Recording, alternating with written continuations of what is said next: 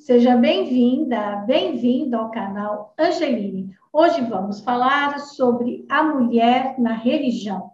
Quem conversa conosco é a teóloga Maria Clara Luquete Bingerman. E antes de começar essa nossa conversa, eu te faço aquele convite. Se você ainda não fez sua inscrição, se inscreva aqui no canal Angeline no YouTube, também nos acompanhe pelo Spotify, colabore para disseminar cada vez mais a cultura do encontro e a cultura da paz.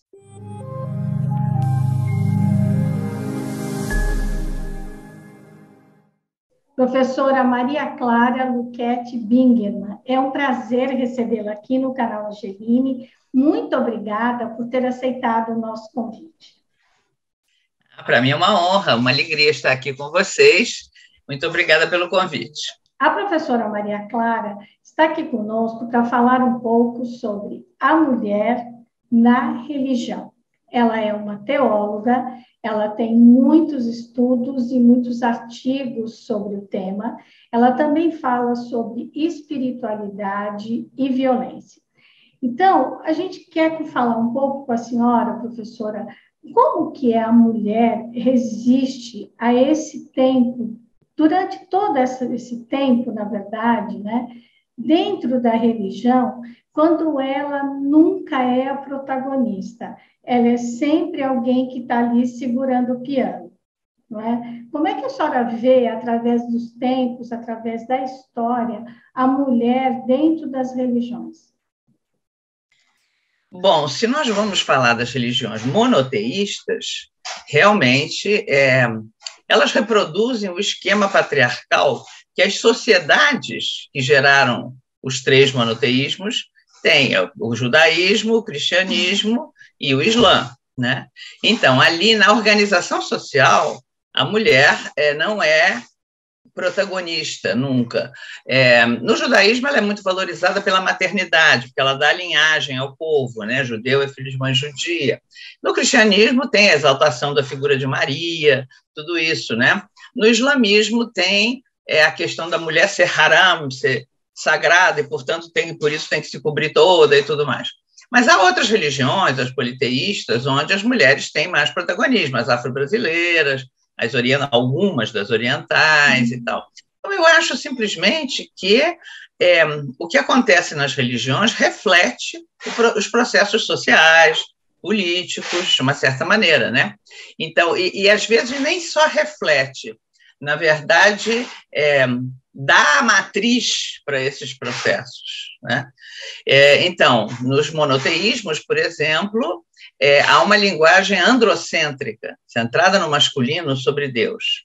É, Deus não é homem nem mulher, Deus é transcendente, é espírito, mas introjetou-se a linguagem e a figura de um Deus que é pai, é forte senhor, é guerreiro, tudo imagens masculinas, né?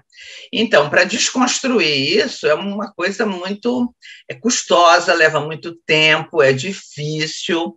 Então, é, a mulher sofre as consequências disso. O feminino não está é, divinizado, digamos assim. O feminino não entra na linguagem pela qual se fala sobre Deus. No cristianismo entra pela tangente com Maria, mas Maria não é deusa, não é divina, não é? É imaculada, é mãe de Jesus, mãe de Deus, por exemplo, mas ela não é divina, não é de natureza divina, como é o filho dela, Jesus de Nazaré, que é um varão, que é um homem, né? Então eu acho que tudo isso reflete e a linguagem? A gente sabe que a linguagem cria realidades, né? A linguagem não só narra a realidade que já está, a linguagem vai criando a realidade, né? Então, a, é, essa linguagem androcêntrica, machista, patriarcal vai predominando e a religião vai se estruturando de uma maneira quando, onde a mulher é deixada nas margens. Agora, apesar disso tudo, a mulher segura o piano, como você mesma diz, né? A mulher está muito presente nas religiões. E atualmente o discurso feminista chegou nas igrejas, chegou nas religiões, né? E as mulheres estão questionando uma série de coisas. É, no cristianismo, que é a, a religião majoritária do nosso país, do nosso continente e ainda é do mundo, né? No cristianismo a gente vê que nas igrejas da Reforma e mesmo nas ramificações pentecostais do protestantismo, as mulheres são ordenadas pastoras, né? Embora os testemunhos das pastoras, minhas amigas que eu conheço, digam que não é nada fácil, continua não sendo fácil para elas, mas elas têm acesso a essa posição de liderança. No catolicismo, isso não aconteceu, e eu, eu tenho a impressão que não vai acontecer tão cedo. Né? Agora, é, as mulheres estão, pelo menos, estão ocupando espaços, estão tendo um certo protagonismo, e uma figura como o Papa Francisco, ele tem nomeado muitas mulheres para postos importantes, para lugares onde elas tenham destaque. Eu acho que é, o caminho tem que ser por aí mesmo. Né? Então, não sei se eu te respondi. Não, não, respondeu sim. Porque, na verdade, quando a gente fala assim da religião, por exemplo, você vai a uma igreja, um templo é, evangélico, uma igreja católica, mesmo uma igreja do islamismo, todas elas, quem realmente está ali levando a família, quem frequenta, quem é a, a, o maior público é sempre o feminino. Né? Então, é por isso que eu, que eu digo que ela está sempre ali carregando o piano. E na própria estrutura das igrejas, né? A mulher segura a onda, é ela, mas não, ela praticamente faz tudo, o jantar, a mesa, mas na hora de chegar lá, ela não senta para jantar com todos, é isso que eu penso, né? Mas é ela que está ali segurando a onda. Então, é, a senhora tem toda a razão. A, as mulheres estão caminhando, e quem sabe um dia, né, o Papa Francisco, com essa cabeça maravilhosa, abre aí esse, esse espaço, né? Porque também, como que a senhora vê esse tempo todo, agora mudou, mas até pouco tempo, a mulher era muito, assim, demonizada dentro da igreja, né? O pecado, o corpo da mulher, a menstruação, tudo isso era um problema, né? E, e essas coisas parecem que elas estão mudando, a senhora concorda? Eu concordo sim, e eu acho que isso talvez seja a coisa que mais dificulta a ascensão, a emergência da mulher, né, dentro da, das igrejas, porque isso está muito arraigado no inconsciente coletivo, né? Então, a mulher sempre foi vista, né, por pelas tradições é, judaica, cristã, e também, né, no Islã, é, de uma outra maneira, mas também como a, a tentadora, né? Aquela que trouxe o pecado para o mundo, né? Então, pelo, por uma lógica, se você vai nesse raciocínio, pela mulher entrou o pecado no mundo, pelo pecado a morte. Então, a desgraça da humanidade é responsabilidade da mulher. Cuidado com ela, ela é perigosa. Então, é, tem um grande historiador francês, Jean Delumeau, que escreveu um livro sobre o medo no Ocidente e, e dedicou dois capítulos à questão da mulher.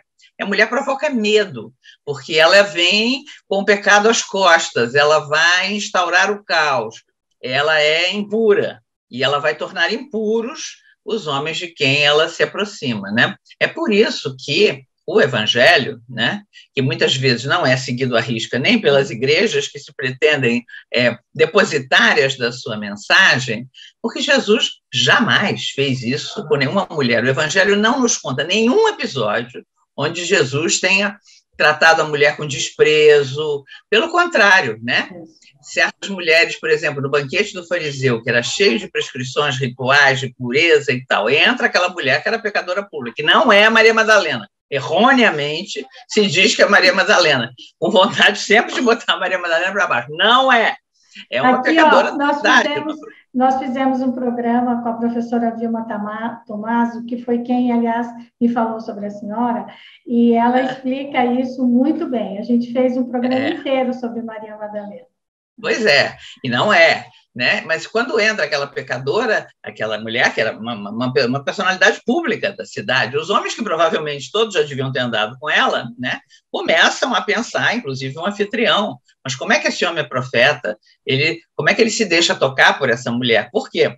Porque o contato do corpo de uma mulher que era pecadora pública, fazia é, o judeu piedoso ficar impuro. E Jesus sabia disso perfeitamente, no entanto, se deixou tocar, se deixou homenagear por ela, falou-lhe com todo carinho. Então, por isso que eu digo né, que dentro do evangelho tem uma revolução feminista que ainda não foi levada a cabo, ainda não aconteceu plenamente como deveria acontecer dentro das igrejas. Mas como está no Evangelho, o Evangelho é a palavra de Deus, né, e tem força de palavra de Deus, a gente não pode perder a esperança de que um dia isso vai realmente acontecer. Porque também, professora, existe a interpretação, né? Cada um que lê interpreta como lhe convém, né? É mais ou menos é. isso, é. né? Depende é, de que lado, depende de quem lê e a história de quem lê, né? É exatamente. É por isso que quando as mulheres começaram a fazer exegese, a estudar a Bíblia, a estudar teologia, então novas interpretações começaram a entrar no espaço da reflexão, no espaço da pastoral, começaram a entrar essas reflexões, porque as mulheres detectaram certas, e alguns homens também, mas eu acho que o grande impulso foi dado pela entrada de mulheres pensando sobre a sua condição dentro da revelação. Né?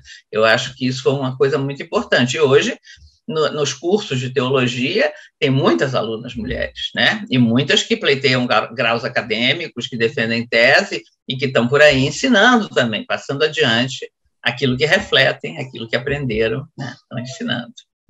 E também muitas mulheres na nossa história, mesmo que talvez isoladas, né, durante tanto tempo, mas elas foram deixando, né, seus escritos, deixando a sua marca, lembrando uhum. sempre o que cada um poderia fazer e lembrando que o fato de ser mulher não impede de ser absolutamente ninguém, né? Você não precisa ficar em segundo plano porque é mulher. Claro, exatamente. Quer dizer, isso é que é e que o feminismo defende, a igualdade entre homem e mulher, né? Não há uma inferioridade ontológica da mulher, que durante muito tempo, embora não se tenha explicitado isso, mas veladamente era isso que estava como um, um subtexto, né? Dentro do que dizia sobre a mulher. E sobre essa questão do pecado original, como sendo o pecado primeiro da mulher, depois do homem, João Paulo II já jogou uma pá de cal nisso, com aquela exortação dele é, a Mulheres Dignitatem, onde ele diz: o pecado original é o pecado da humanidade, não é o pecado da mulher, né? Mas, quer dizer, isso custa muito arrancar, a tirar essa erva daninha que fica no inconsciente de muita gente que vai construindo estruturas, fatos eclesiológicos, né? Por isso que eu acho que as mulheres hoje, eu me sinto pelo menos chamada a isso, vejo isso muito claro, né? E tenho dito isso sempre quando me perguntam. Eu acho que nas igrejas, sobretudo na igreja católica, que é a que eu mais conheço, que é a minha, né? O enfrentamento direto não produz muito resultado, não. Que você está batendo de frente com o poder, né? Então você tem que ser astuta, como as mulheres da Bíblia são. Eu acho encantadora aquela passagem das parteiras egípcias, né? que está no capítulo 1 do Êxodo, e que raramente se valoriza. A gente começa a ler o Êxodo a partir do capítulo 3, que é a manifestação de Deus a Moisés na sarça ardente, instauradora, instituinte do povo, tudo isso muito importante. Mas antes, Moisés não ficaria vivo se não fosse a astúcia das parteiras egípcias, que receberam ordem de matar os bebês machos que nascessem e não o fizeram, desobedeceram civilmente ao faraó, descaradamente, né? Uhum. E com essa astúcia salvaram o povo, né? Então eu acho que as mulheres têm que ter essa astúcia, né? Ocupar os espaços que se apresentam, ocupá-los bem, né? E usar sua inteligência, a inteligência que Deus lhes deu, para ir mudando esse estado de coisas, né? E a senhora acha que no futuro mesmo a senhora já dizendo que a senhora acha que vai demorar, mas a senhora acha que é um futuro muito longo, por exemplo, dentro da Igreja Católica, para uma mulher poder ser ordenada e celebrar uma missa? Eu acho que não é para a minha geração, certamente também, é, eu já sou mais idosa. Nem para a né? minha, né? É. Mas acho que nem meus netos, não sei se meus netos vão ver isso, não, não sei. Eu acho que vai haver avanços, né? Como está havendo na questão dos leigos. Agora, bom, homens casados já podem ser diáconos, mas a igreja dá seus passos, a igreja católica, pelo menos, muito lentamente. Uhum. Dizem que isso é o segredo dela ter, assim, a única instituição praticamente que tem dois mil anos de existência. A sua prudência, só dá o passo quando tem firmeza. Né? Então, me parece que primeiro vai acontecer a ordenação de homens casados, até porque já tem precedente sobre isso na Igreja Católica. Como? Porque os anglicanos, muitos anglicanos, ordenados e casados com mulher, doze filhos, e vieram bater na porta da Igreja Católica e foram recebidos. Então já há presbíteros é, casados dentro da Igreja Católica. Então o caminho vai ser mais fácil, porque de uma certa maneira já tem uma brecha, né? Em relação às mulheres, até em certas igrejas, né, é, de, de comunhão com o catolicismo, no Oriente, na cortina de ferro, quando havia cortina de ferro, né, no leste europeu, havia casos, muito poucos, mas havia alguns, porque ali a prática da religião era proibida, tudo era clandestino, e numa cidade, às vezes, os homens corriam muito mais perigo se fossem assumir o ministério. E houve, eu conheço o caso de uma mulher, por exemplo, na Ucrânia, até, que ela exerceu um ministério sacerdotal e era reconhecida, e o Papa sabia, mas não dizia nada. Então, houve casos assim, mas eu acho que não constituem um volume, né, uma massa crítica suficiente para se estabelecer. E João Paulo II, de uma certa maneira, fechou a porta, porque ele deixou aquela nota dizendo que o argumento de tradição é que tinha que valer. Jesus podia ter feito e não fez, os apóstolos podiam ter feito e não fizeram, então nós também não vamos fazer, já que somos sucessores dos apóstolos é, que eu acho que isso, essa afirmação mereceria uma interpretação mais aberta, no sentido de que a Jesus não ordenou mulheres, também não ordenou homens. Não havia o sacramento da ordenação, né? É, tá. Então, é verdade que nos evangelhos são canônicos são citados os doze, mas existem os evangelhos apócrifos que também são documentos que circularam é, nessa época, né? Que também tra e trazem outras narrativas, né? Em todo caso, o que ficou da proximidade de Jesus com as mulheres nos evangelhos canônicos, no Novo Testamento inteiro, já é uma coisa muito importante e que distingue o cristianismo de outras religiões, né? E deveria esse veio ser mais explorado, né? Eu espero que isso vá acontecendo sempre mais. A gente tenta fazer isso na nossa, no tempo que nos toca viver, depois acho que vem depois de nós, deveriam fazer isso mais assiduamente. Né? E as mulheres também, na verdade, elas financiam Jesus e financiam os apóstolos. Né? Elas sim. também aí seguraram a onda. Sem as sim, é mulheres, é os apóstolos é. não teriam feito o que fizeram. Eles não iam sair claro. da família, alguém tinha que financiar isso. Né? É verdade, é verdade. Lucas 8 diz, né? É, seguiam no, os doze e algumas mulheres que o assistiam com suas posses, né? Quer dizer, o grupo apostólico pôde se dedicar à pregação e tudo isso continua depois da morte e da ressurreição de Jesus, uhum. né? Paulo teve várias mulheres que foram importantíssimas na sua vida, no seu ministério.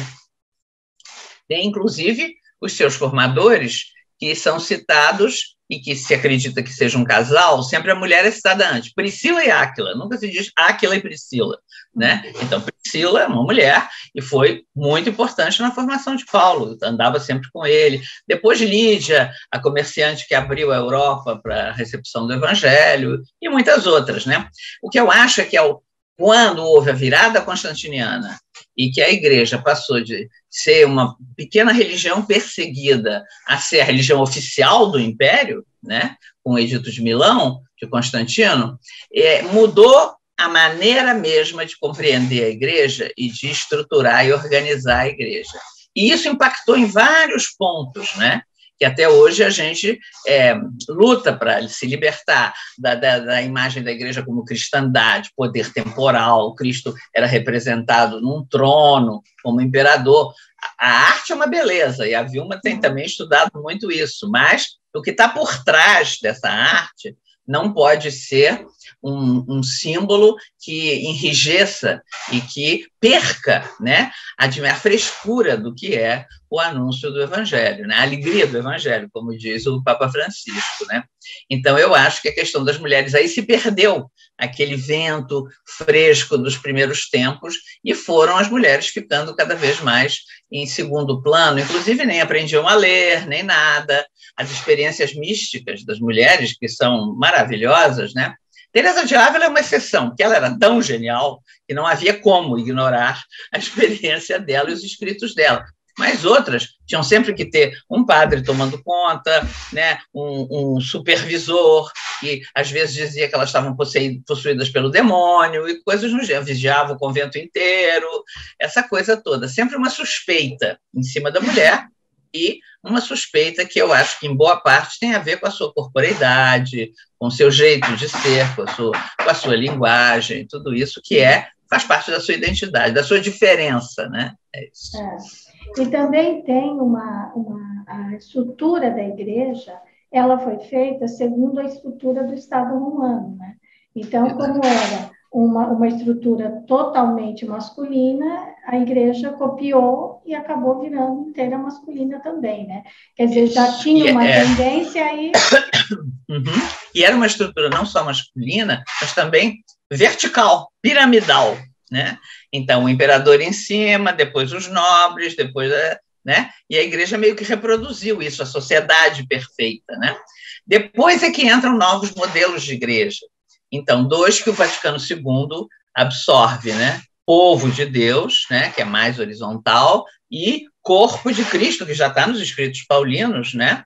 povo de Deus, então, está mais longe uhum. ainda, tá? Desde o Carral Yahvé, do Antigo Testamento, né? Do, da Bíblia hebraica. Mas a, o corpo de Cristo, que então está em Romanos, né? 12, é, Romanos, né? É Coríntios, não sei.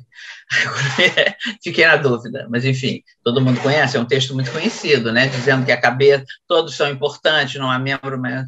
Então, essa, esse modelo de igreja que é, mexe um pouco com a piramidalidade da sociedade perfeita e do esquema vertical, que também é um esquema masculino, androcêntrico, né? É, feito de superioridades e inferioridades. O leigo está submetido ao clérigo, a mulher está submetida ao homem, né? o, o, o sacerdote está submetido ao bispo, o bispo ao papa, tudo, né?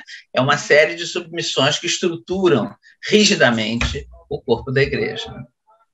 Agora, professora, eu queria continuar nesse assunto da importância da mulher com uma mulher que a senhora está estudando, que eu comecei a ler seus artigos e fiquei encantada por ela. É a Simone, né? É Simone... Veil, Simone Veil. Eu vou aprender Não, porque muita gente diz Simone Weil, porque é, é aí poderia, em, se fosse uma pronúncia inglesa, né, anglófona, seria Weil mas no, em francês eles dizem veille, né? É i veille. E eu comecei a ler sobre ela pelos seus artigos. Nossa, eu fiquei encantada. Eu falei, eu vou estudar essa, essa professora mulher. Ela é maravilhosa, né?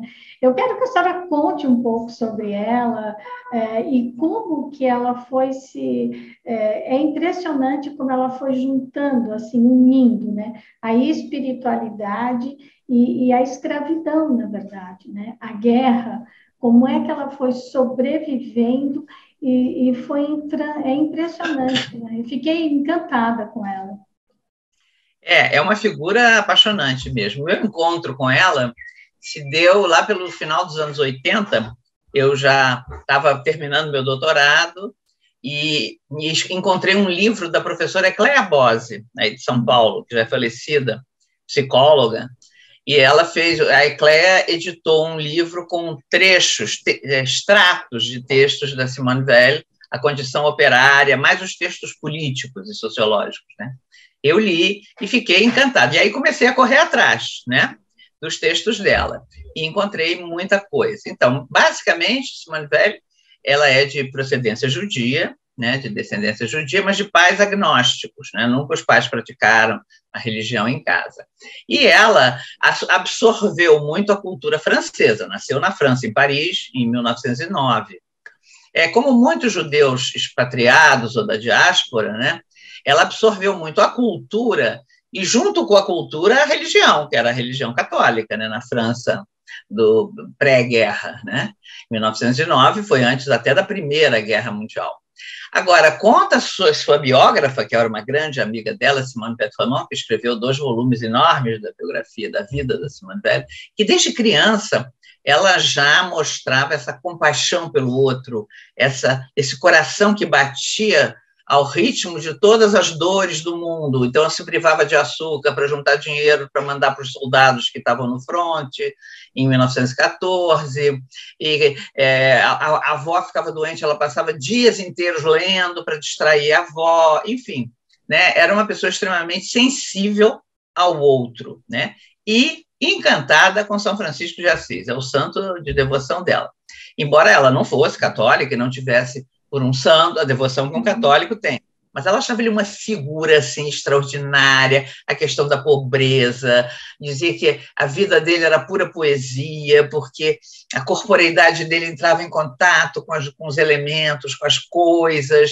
Então ela era apaixonada por São Francisco. E isso ficou até o fim da sua vida. Ela, extremamente inteligente, os pais deram a ela e ao irmão mais velho né, uma cultura refinada, os melhores colégios sempre, né, as melhores oportunidades para crescer no saber e ter uma vida intelectual realmente muito profunda. O irmão foi um, uma fonte assim de sofrimento para ela. Ela adorava o irmão e, e ele a ela. Eram muito amigos, mas ele era de um brilho assim, de uma excepcionalidade de inteligência que se, ele se tornou o maior matemático do século XX. Depois ele terminou a vida nos Estados Unidos, né? Porque ele se recusou a servir no exército na Segunda Guerra e foi e se exilou lá. Lá ele casou, teve filhos e tal. E para lá foram os pais dela. Quando Paris foi ocupada, Simone Weil levou os pais para entregá-los lá ao irmão. Bom, então os pais pai e mãe às vezes não têm muita sensibilidade para isso. O menino era de um brilho extraordinário, eles ficavam, que maravilha o André, o André é uma coisa maravilhosa, é tão inteligente. E ela ficava se achando inferior, né? Ela conta isso na autobiografia dela. É, e ela dizia: Eu achava que eu nunca ia ter acesso a esse reino da verdade, onde só os grandes entram. Até que um dia, quando ela já era adolescente, ela entrou em depressão com isso, ficou realmente bem deprimida com isso. Aos 13, 14 anos, ela teve uma revelação olhando uma paisagem de montanha assim muito bonita, que é todo aquele que quer encontrar a verdade e a busca encontra. E aí ela ficou em paz. E aí ela decidiu estudar filosofia. Naquele ano, duas Simones fizeram um exame de ingresso à École Normale Supérieure, que era a melhor escola de filosofia da França. Simone de Beauvoir e Simone Weil. Simone Weil tirou o primeiro lugar, Simone de Beauvoir o segundo. As duas, inclusive, se encontraram e tiveram discussões. Simone Weil imediatamente se alistou no Partido Comunista, andava com o exemplar, com o jornal comunista Libération no bolso, né?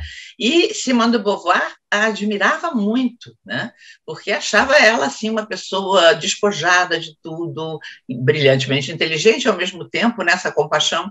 E um dia se aproximou dela e disse: "Olha, eu sei, respeito muito sua luta e tal, mas eu acho que a libertação não acontecerá se as mulheres não se libertarem, né? Simone de Beauvoir é a grande autora, né, do segundo sexo e a gurua do feminismo, né?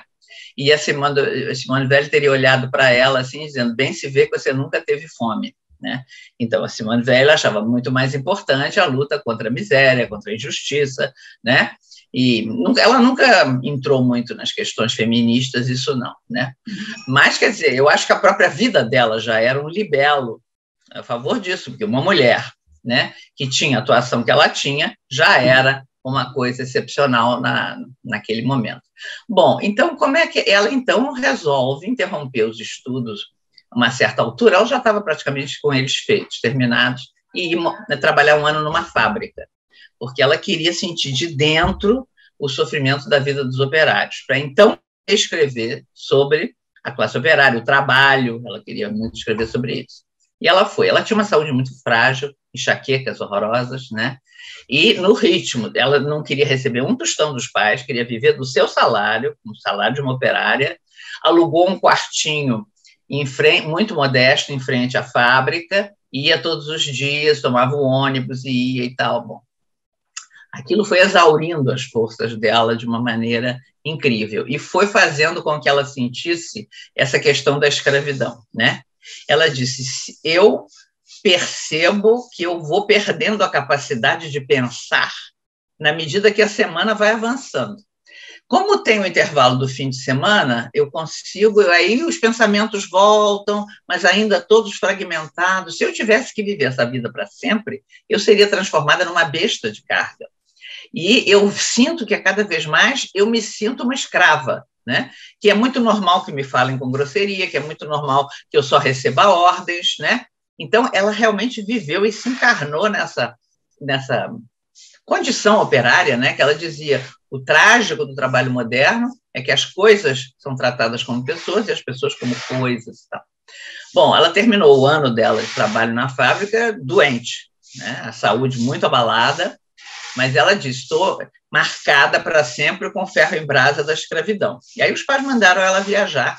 Era uma família abastada, o pai era médico, né? a mãe era dona de casa, então tinham condições, mandaram ela fazer uma viagem. Então, ela foi fazer essa viagem e chegou em Portugal, em Pova do Varzim, uma pequena cidadezinha em Portugal. E ali ela teve o primeiro encontro com o catolicismo. Ela não diz nem o cristianismo, ela diz o catolicismo, né? Era, uma, era a festa da padroeira, as mulheres dos pescadores andavam em volta do lago em procissão, ela não entendia uma palavra, cantos em português, mas ela disse que nunca viu uma coisa tão pungente, só os barqueiros do Volga tinham uma coisa tão pungente. E ela ali sentiu que o cristianismo é a religião dos escravos, que os escravos não podem não aderir a ele, e ela termina, e eu com eles. Na verdade, ela inverte a frase de Nietzsche, dando-lhe outro, outro final. Nietzsche dizia, o cristianismo é a religião dos escravos, mas aí Nietzsche queria botar o cristianismo para baixo. Ela não, ela entra dentro dessa desse ser escravo e o cristianismo sendo a religião dos escravos. Então, esse é o primeiro grande encontro. O segundo é em Assis, né? Ela era apaixonada por São Francisco, ela continuou a viagem indo à Itália, ela adorava a Itália. País belíssimo e tal. E foi a Assis, ficou fascinada com a beleza de tudo que ela via, ficou mais apaixonada ainda por São Francisco. E no, quando ela entrou na capelinha de Santa Maria degli Angeli, onde São Francisco muitas vezes rezou, ela sentiu um impulso irresistível de se ajoelhar, e ela o fez. Ela não sabia explicar o porquê, mas ela tinha que se ajoelhar ali e fez isso. Bom, segundo encontro. O terceiro foi o mais decisivo, mas carrega os outros dois juntos. Ela gostava muito de canto gregoriano, mesmo não sendo católica, e numa Semana Santa, ela foi com a mãe é, ouvir canto gregoriano na abadia de Solesmes, na França, né, uma abadia beneditina.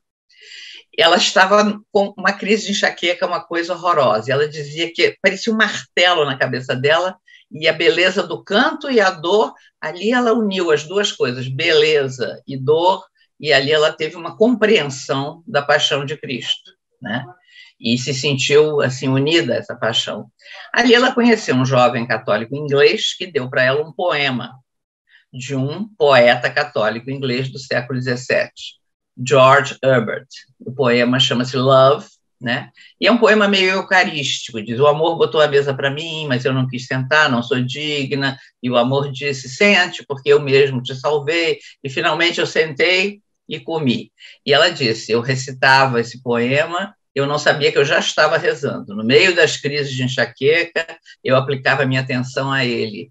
E foi durante uma dessas recitações que Cristo em pessoa desceu e me tomou para si. Então ali ela se sente pertencendo ao Cristo, né? Então, nessa altura, a Segunda Guerra Mundial estava se armando, Hitler tinha feito o Anschluss, ela tem textos geniais sobre isso. E no meio disso, ela continuava escrevendo, escrevia textos para aqui, para ali. Mas aí ela começou a correr atrás, né, do, desse Cristo que ela tinha descoberto e tinha encontrado. Então, Paris foi ocupada em 1940, se não me engano, ou 41, já Paris foi ocupada, e os pais disseram a ela que se ela ficasse, ela queria ficar para trabalhar na resistência. Os pais disseram: se você ficar, nós também ficamos. E eles seriam pegos imediatamente, né? E levados para campo de concentração. Então, para salvar os pais, ela foi para a zona livre, que era no sul da França, Marseille. Então, ela morou em Marseille. E nesse ano, em Marseille, é que foi muito decisivo para ela em termos do cristianismo, porque ela conheceu o padre dominicano com quem ela conversaria muito e a quem ela entregou seus últimos escritos quando partiu para os Estados Unidos, o padre Perrin, que foi assim, era muito inteligente, né? E foi de uma compreensão com ela. Ele viu que era uma mulher excepcional. A um certo momento ele lhe propõe o batismo, mas ela recusa. Ela diz: Eu não, não me sinto chamada a isso. Tinha várias objeções à igreja. Além disso, ela não queria entrar numa religião e se separar das outras. Que ela, antes de a igreja pensar em diálogo interreligioso, ela já fazia isso se ela encontrou, conheceu Gandhi, se, se, é, se correspondia com pessoas de outras religiões, orientais e tudo, né? Então, ela não, não queria uma pertença explícita né, à Igreja Católica, mas ia sempre, fazia adoração do Santíssimo, assistia à missa, enquanto ela estava na, uh, em Marseille. E depois ela participou ativamente, então, da resistência, distribuía, redatava e distribuía um boletim chamado Témoignage Chrétien, que era o veículo da resistência. Era uma missão perigosa, né? Mas isso não bastava, ela queria realmente uma missão que a levasse ao fronte. Isso ela nunca conseguiu, porque aí, finalmente, veio o navio que levaria ela e os pais para Nova York, ela deixou os pais lá, instalou-os e voltou, conseguiu voltar para Londres, que era a zona livre, né? Mas ela queria entrar na França. Lá, Maurice Schumann, que depois foi ministro do De Gaulle, que era muito amigo dela, fez tentativas de deixá-la entrar na França e o De Gaulle não quis porque disse que ela era meio exaltada, meio meio louca, né? Ela é louca, ela tem um projeto de enfermeiras que eram para ficar no fronte cuidando de feridos de um lado e de outro. Ela não ia achar muitas, muitas candidatas para isso, né? Acho que só ela mesmo, enfim. É, então, mas então ela ficou como redatora do boletim France Libre, né? que era o boletim da resistência, que saía da França com notícias e tal. Trabalhou muito tempo ali. Ali, durante esse tempo, ela escreveu o seu último livro, que é muito bom, O Enraizamento, né? sobre o que é ter raízes, perder as raízes. Hoje, com esse problema todo das migrações, é um livro fundamental, né? maravilhoso. Mas ela foi se enfraquecendo cada vez mais. Por quê? Porque, bom, é, o, a, o, aquecimento que ela tinha na casa dela era precário, muito frio, né? Depois, é, ela não, não se alimentava bem. Dizem que ela morreu de anorexia, não é exato isso. Ela queria, de alguma maneira, entrar em comunhão com o povo que estava na zona ocupada e que tinha que comer racionado, segundo os bilhetinhos, os papéis de racionamento. Então, ela se propôs só comer segundo é, esses papéis. E era muito pouco, ela com a saúde frágil, ela foi se enfraquecendo, se enfraquecendo. Um dia foi encontrada caída dentro de casa pela a sua landlady, pela proprietária do, da casa onde ela morava, que adorava ela, ela porque ela dava aula de graça para a filha e tal. E aí teve que ser internada. Do sanatório em Londres, ela foi transferida para um sanatório em Ashford, perto de, de Londres, e ali ela morreu aos 34 anos. Né? Nossa, Realmente. Uma Porque, vida muito é, breve. Mas ela deixou os escritos dela, que ela entregou a pessoas de confiança dela, ao Padre Perrin, a amiga Simone Petremont, e, e essas pessoas, pelo, sobretudo o Padre Perrin, mostrou esses, alguns desses escritos a Camus, Albert Camus, uhum. o grande escritor, né, argelino francês, que era diretor da editora Gallimard, e ele imediatamente publicou. Né? Então, graças a Camus, Camus era louco por ela. Quando ele recebeu o prêmio Nobel, ele foi se recolher nos aposentos dela em Paris, conheceu a mãe, falou com a mãe dela e tudo, né? Então, graças a Camus, hoje a gente tem toda a obra dela, não só a obra política, mas também os escritos espirituais, filosóficos, né? Que ela tem, são 19 volumes, 34 anos, tá bom, né? 19 volumes. Porque parece que é, o que do pouco que eu li é que para ela poder entender esse sofrimento, porque ela vinha de uma de uma classe média alta, né? Ela tinha condições, ela tinha tudo. Então ela ela disse não, para eu poder entender o que se passa, eu vou passar por isso. E aí e só podia entender a partir de dentro, é isso mesmo. É, e quando ela entendeu o que, que era o sofrimento, trabalhar direto, né? É, esse artigo que a senhora escreveu falando, é, ela trabalhando na fábrica, essa exaustão que ela diz que não tem condição de ler, né? Porque realmente você chega em casa exausto, como é que você vai pegar um livro? Ou como é que você vai estudar, né? É, aí, não tinha. É, e aí me parece que depois que ela viu tudo esse sofrimento, ela ficou, não é culpa porque ela não era católica, né? Mas ela dizia não, para viver como as pessoas vivem, eu preciso também fazer o sacrifício que elas fazem. Me parece que foi isso que eu entendi da, dessa dedicação dela de comer tão pouco, porque sempre isso. o racionamento que ela fazia na vida dela era a comida, né? Isso. Não, que era justamente para entrar em comunhão, para estar vivendo como aqueles que estão sofrendo, é isso mesmo, né? Ela queria entrar em comunhão com essas pessoas, não olhar para isso de fora, preservada, não, ela queria entrar dentro, isso aí que a levou a essa morte assim prematura, digamos assim. Né? Nossa, mas é impressionante. não, é uma santa, né? É uma santa mesmo. é, é uma santa. É. E, e, uma santa no sentido, não é canonizada, evidentemente, porque ela, na verdade, tem essa questão do batismo, né? Então, é, Simone Dietz, era outra Simone, amiga dela, que era judia, foi vê-la em Londres, né? E ela pediu, né? Que ela, ela sempre tinha dito, aliás, ao padre Ferran, que ela não queria também se batizar, porque outro motivo é que ela queria conservar a liberdade dela de pensar. Ela era uma filósofa e não queria virar uma pessoa como Jacques Maritain, que era um filósofo a serviço da Igreja Católica. Ela não queria isso, ela queria total liberdade, ela achava que assim é que você podia pensar é, bem, né?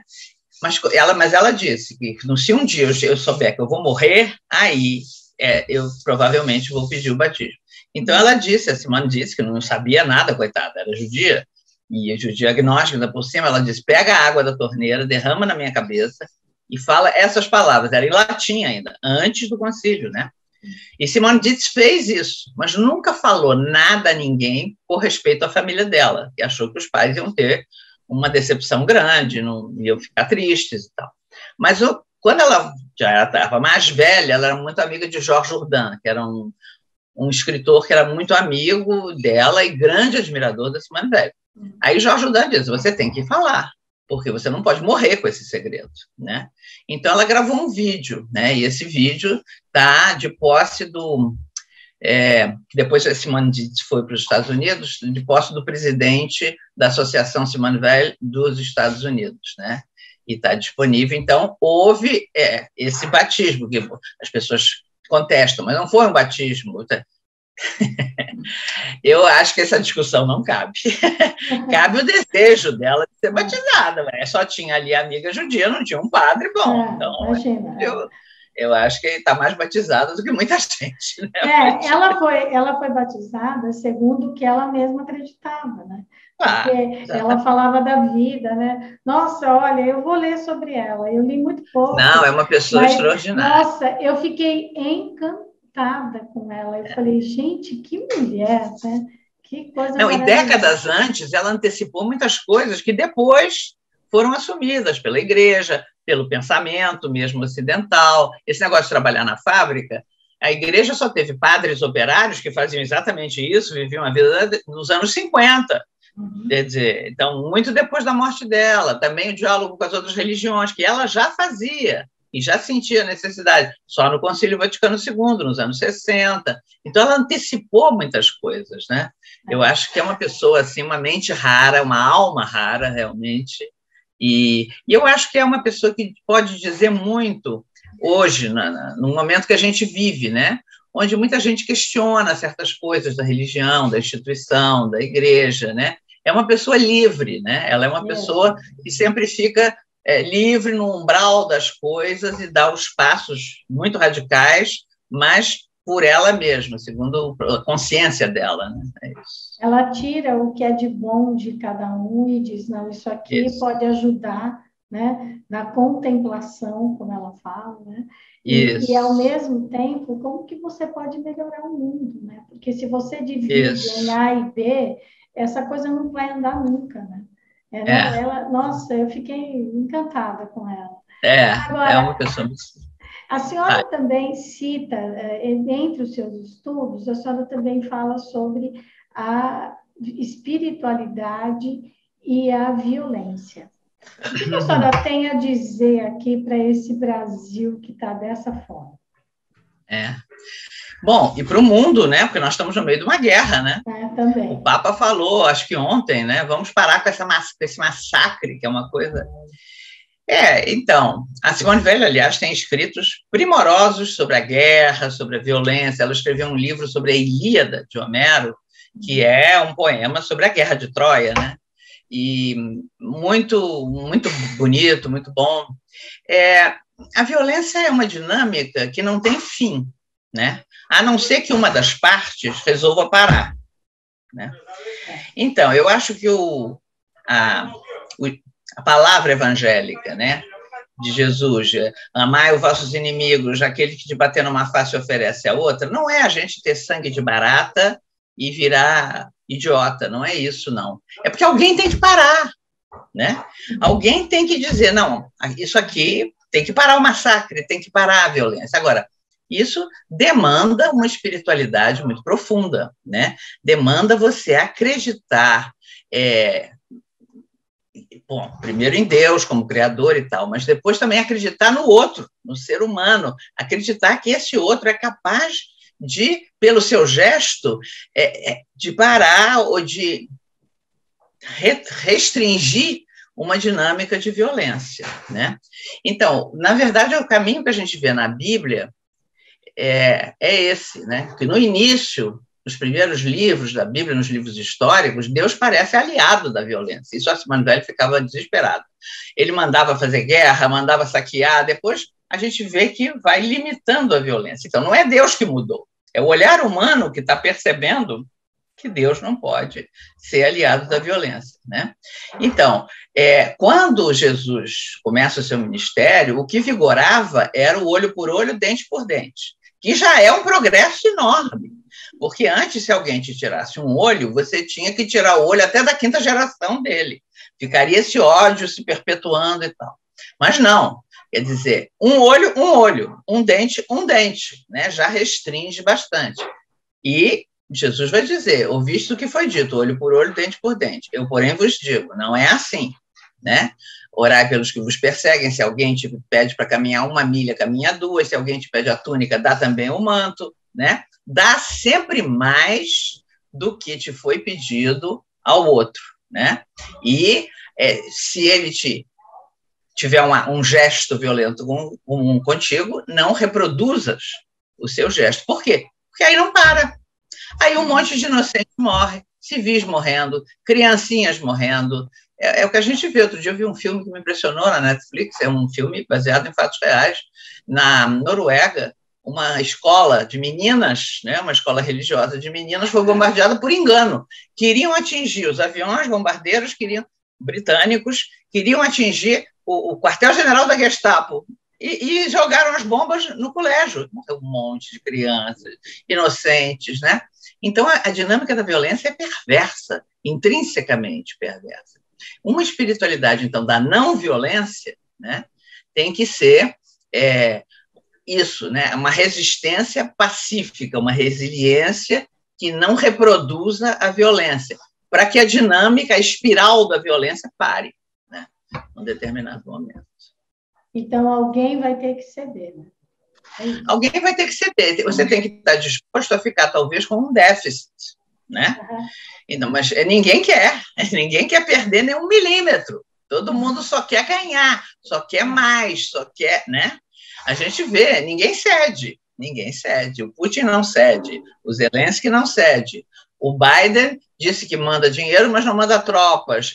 Enfim, todo mundo quer tudo, né? Ninguém é, o Biden manda per... dinheiro para munição, mas não manda dinheiro para ajudar na fome, né? Pois é. Eu, eu pois fico é. tão impressionada, de repente surgiu tanto dinheiro para armamento, né? mas você Nossa, não... bilhões de dólares, trilhões de dólares para armas. Pra... O Papa, quando falou para o Congresso americano, ele falou isso, né? Não pode empregar recursos ilimitados para armas, para matar gente, né? É, mas é uma coisa, o instinto bélico do ser humano é muito difícil mesmo, né? É como quando um, cristão, não é? enfim, uma pessoa que diz, não, eu sou a favor do armamento, não, me creio em Deus. Não, uma coisa ou outra, né? Você é a favor é do armamento, você crê em Deus. Não combina, claro. né? Não, Não, isso não dá certo. Né? Incompatível. Professora, olha, mas que delícia conversar com a senhora. Muito bom conversar com você também. A sua agenda é uma agenda, eu sei, disputadíssima, mas a gente poderia voltar aqui numa outra entrevista falando claro. mais sobre essa questão mesmo da violência e da, da espiritualidade, violência. ou da não violência e da espiritualidade para a gente conversar. Eu te Enquanto agradeço. isso, faço um comercial do meu livro Violência ah, e Religião. Então, os, os três monoteísmos, né, que saiu pelas edições Loyola em 2001, justamente. Aqui agora no, no, vídeo, a gente deixa aqui no texto do YouTube é, uma contando um pouquinho do currículo da professora e também ela vai passar para a gente o nome dos livros que foram citados na entrevista e as editoras. Daí quem quiser ter acesso, quem quiser né, poder se aprofundar, ler mais, vai ficar aqui uh, colocado aqui no YouTube tá bom? Professora Maria Clara Luquete Bingner, muito, muito obrigada por ter aceitado o nosso convite. Foi um prazer conversar com a senhora. Igualmente. Eu agradeço por ter partilhado, claro, uma parte pequena do seu grande conhecimento, mas principalmente pelo seu tempo, que eu sei que é extremamente precioso. E para você que está aqui nos ouvindo, ou pelo Spotify, ou nos assistindo pelo YouTube, se você considera esse conteúdo relevante, compartilhe o vídeo, fale com sua família, fale com seus amigos e colabore para disseminar cada vez mais a cultura do encontro e a cultura da paz. Professora Maria Clara, muito, muito obrigada por ter aceitado o nosso convite. Obrigada a você pelo convite, tá bom? Obrigada. Tchau.